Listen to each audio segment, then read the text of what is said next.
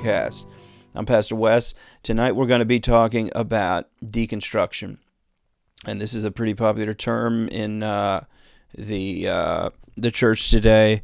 And um, we're going to talk about what it means and four questions I have, or maybe three questions. One of them's sort of part of another. And um, whether it's good or bad or not, or something we should take part in, or the church as a whole should take part in. Now, there's two people that wrote articles that I want to focus on. One is Michael J. Kruger, who wrote an article um, about the idea that there's actually two kinds of deconstruction. Now, deconstruction is um, what you would think it sounds like the idea of taking apart. But um, in the Christian world, um, it means different to a lot of different people. So it's very difficult to sort of lay down exactly what it's supposed to mean. But generally, you are questioning um, the common meaning of something, you're questioning um, the idea of the church structure. Uh, a lot of a lot of it has come from uh, the abuse that has occurred within churches, people being angry at the uh, at the structure of the church, the way the pastors have abused their authority in various ways, um, and that's led to a lot of hurt, a lot of pain, a lot of spiritual abuse, and so people decided to start deconstructing. And of course, this is mainly in the Western world. It's very American, um, as uh, a lot of fads are, and this feels like it's one of those things that's a, a moment. Now, there are people um, such as Curtis Vanderpool, who writes for Re- Relevant Magazine, who believes that this is actually a, a, moment of reform.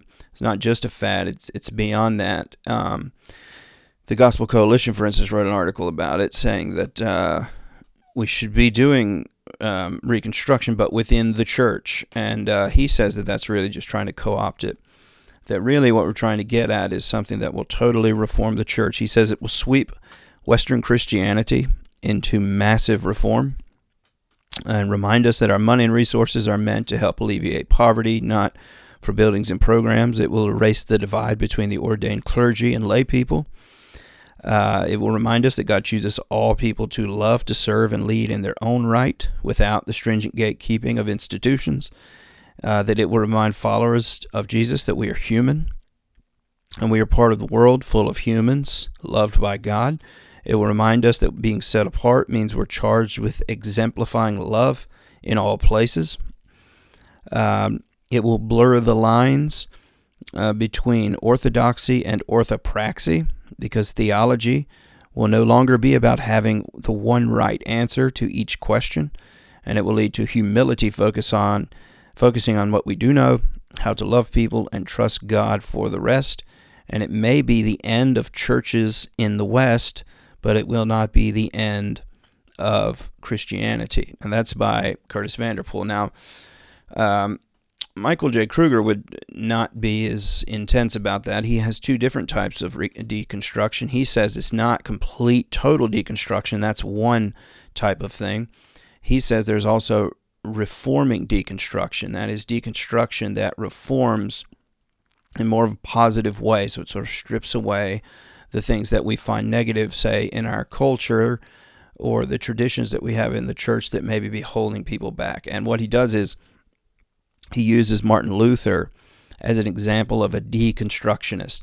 Uh, now, I talked about this in an f- earlier video about Marxism. I don't think it's good to take modern categories and put them back onto people from the past. Um, deconstruction comes from uh, Derrida and, and the idea of postmodernism and taking the meaning away from a text. It's about destabilization of meaning from words, and words are the manifestation of how we think. And so it's it's a sort of uh, radical type of subjectivity. So I would not say that that was what Luther was doing. Luther was not deconstructing Rome. Um, for one, he didn't reform it. Um, he totally ruptured the uh, relationship between Rome and those who were trying to reform.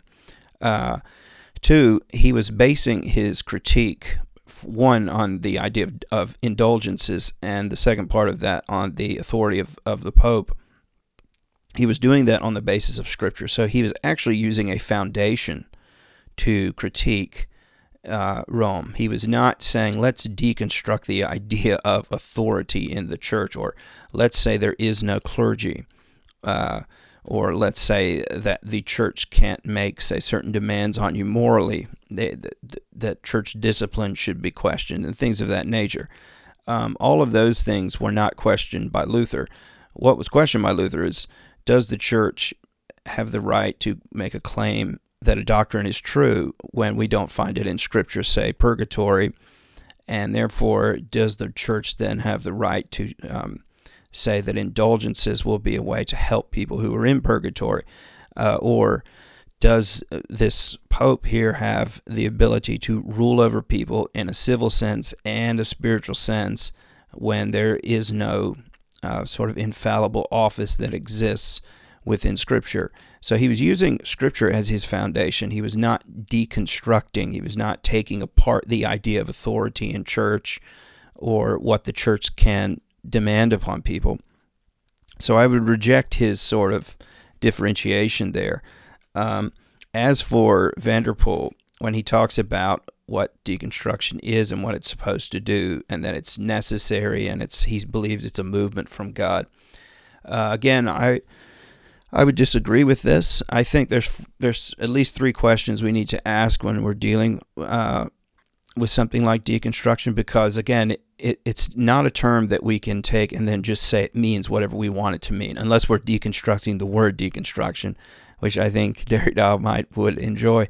But it means something. It's not just a sort of random term. It's it, it, the mere idea that we are simply questioning people or demanding that people who have abused their authority be disciplined, that is not the same thing as deconstruction. Um, because we're using a foundation to be able to demand that they are sent to justice, for instance. In deconstruction, um, everything is destabilized. The whole notion of meaning is destabilized. You, you can't. Um, you can't say that simply by questioning a, uh, a pastor's authority to do something or uh, questioning whether a pastor should be uh, disciplined because of what they've done in church, that that is a form of deconstruction. Questioning things is not deconstruction. Um, we have to remember Christ um, condescended down to us. He took on flesh, became man, and he subjected himself to questions he wasn't deconstructing himself. He was allowing people to try and learn. He was allowing people to come to truth. And I would hope that pastors and people in ministry would take that example quite seriously and allow people to question uh, ministers. That I think that's absolutely necessary within the church, and, and there's biblical precedent for it. Questions are always important, and it's always important to go to the Word of God to do that. But when you start deconstructing, and say you want to deconstruct the structure of the church or you want to deconstruct a particular doctrine, you ultimately are going to have to go back to the source of where we get the ideas from the structure of the church and uh, the doctrines, and that is the Bible. And so if you read something like Sophia Society, and the Sophia Society, um, they they have a, a an online class you can take that is deconstructing the inerrancy of Scripture because they say inerrancy is a foundation of sand that was built. Well, if we start doing that and we start saying that nothing in the Bible can be true at all in any objective sense, then we're, we're getting to a point uh, where it'd be very difficult to continue calling us Christians. Um, so you know we want to we want to be very careful about this and make sure there's a differentiation. There isn't a sort of reforming deconstruction because deconstruction means to strip not just to strip away but to completely destabilize. And if if people want to do that of course that's up to them but when they do that it's not surprising that most of them end up losing their faith altogether um, that's just the the case of it but there are three questions that I would ask before we start to de- to uh, deconstruct. Number one, um, when you're going to deconstruct, how do you determine the boundaries of what's deconstructed? And I don't think a lot of people think about this before they start doing it. They say, let's deconstruct our faith. And some churches, whole churches, are actually doing this. And they say, let's deconstruct our faith. Well, why can't you deconstruct anything else? Why can't you deconstruct your marriage? or your uh, relationship with your children, or your situation with your employer, or your employees if you're a boss, or your relationship with your parents. All of those things can be deconstructed. And there's no reason, if you're going to deconstruct one, which has eternal consequences, why couldn't you deconstruct the other? Um, there are no boundaries within deconstruction. And then ultimately, the, the real question is why do you not end up deconstructing yourself? Now, part of deconstruction is one, you question the common meaning behind the thing you're discussing. The second thing is you find a cultural bias within it um, to question it. So, for instance, with something like homosexuality, you would say, well, these people lived a long time ago that wrote the Bible, and they're in a completely different culture and completely different time, and we know more now about psychology or sexuality, etc. And so you would say, so what they wrote back then, I don't have to adhere to now. But why can't you say that about yourself? Why can't you say that you have your own biases? You have been brought up in a certain particular way and you live in a certain particular context. Maybe everything that you think about yourself is wrong. Um, when you start doing that, then it, it, it becomes quite unsettling. And so when you start deconstructing, I think those are the questions you, that's a question you need to ask. The second question should be how do you reconstruct? Um, Richard Rohr has this idea that you you construct, you deconstruct. The third part is reconstruction. Well, th- there's nothing to reconstruct on. If you deconstruct your faith, there isn't a foundation there anymore. If you start, for instance, saying that the Bible isn't inerrant, if it's not true, then what are you rebuilding the faith on in the first place? The reason why we know something about God is because of the revelation He's given to us. Uh, we don't just pull these things out of thin air. You know, God loved us. Well, the manifestation of God loving us is that He sent His Son to die for us. We only know that from Scripture. If if God didn't tell us that He did that, we wouldn't know. It'd just be another guy who died two thousand years ago. So, revelation is vital to how we know who God is and how we know anything about ourselves. Uh, so, how do you reconstruct once you've deconstructed? We have to remember in Scripture, God is a builder. First, He creates the world and then constantly to allow us to be closer to Him, to allow us to be saved, He tells man to build. So Noah is told to build the ark, Moses is told to build the tabernacle, Solomon is told to build the temple. The temple is destroyed not because people start questioning something about God, but because God was judging them. So he destroys the temple, but when they they're brought back into the land, he tells Zerubbabel, you need to build it again, not by power, not by might, but by my spirit, in Zechariah 4. And then when Christ himself comes, the incarnate God himself, he says, destroy this temple and I will rebuild it in, in three days. John 2, 18 through 22. So he himself builds a temple for us to dwell in, for us to be in. We are to be in Christ. And then we get to the very end and we see that God has actually made a new earth, a new heaven, and there's a new city that we all get to dwell in for eternity with Him. So God is a builder, and we are called to be builders. We are living stones building up the temple of God uh, for a habitation for the Holy Spirit, according to Ephesians 2 18 through 22. So if we deconstruct, we have a biblical precedent for how we construct if you remove the scriptures, if you deconstruct scripture itself, which is the source of how we know anything about our faith, then what are you building up back up on? So those are two questions, right? How do you know the boundaries of deconstruction? The second one, how do you reconstruct?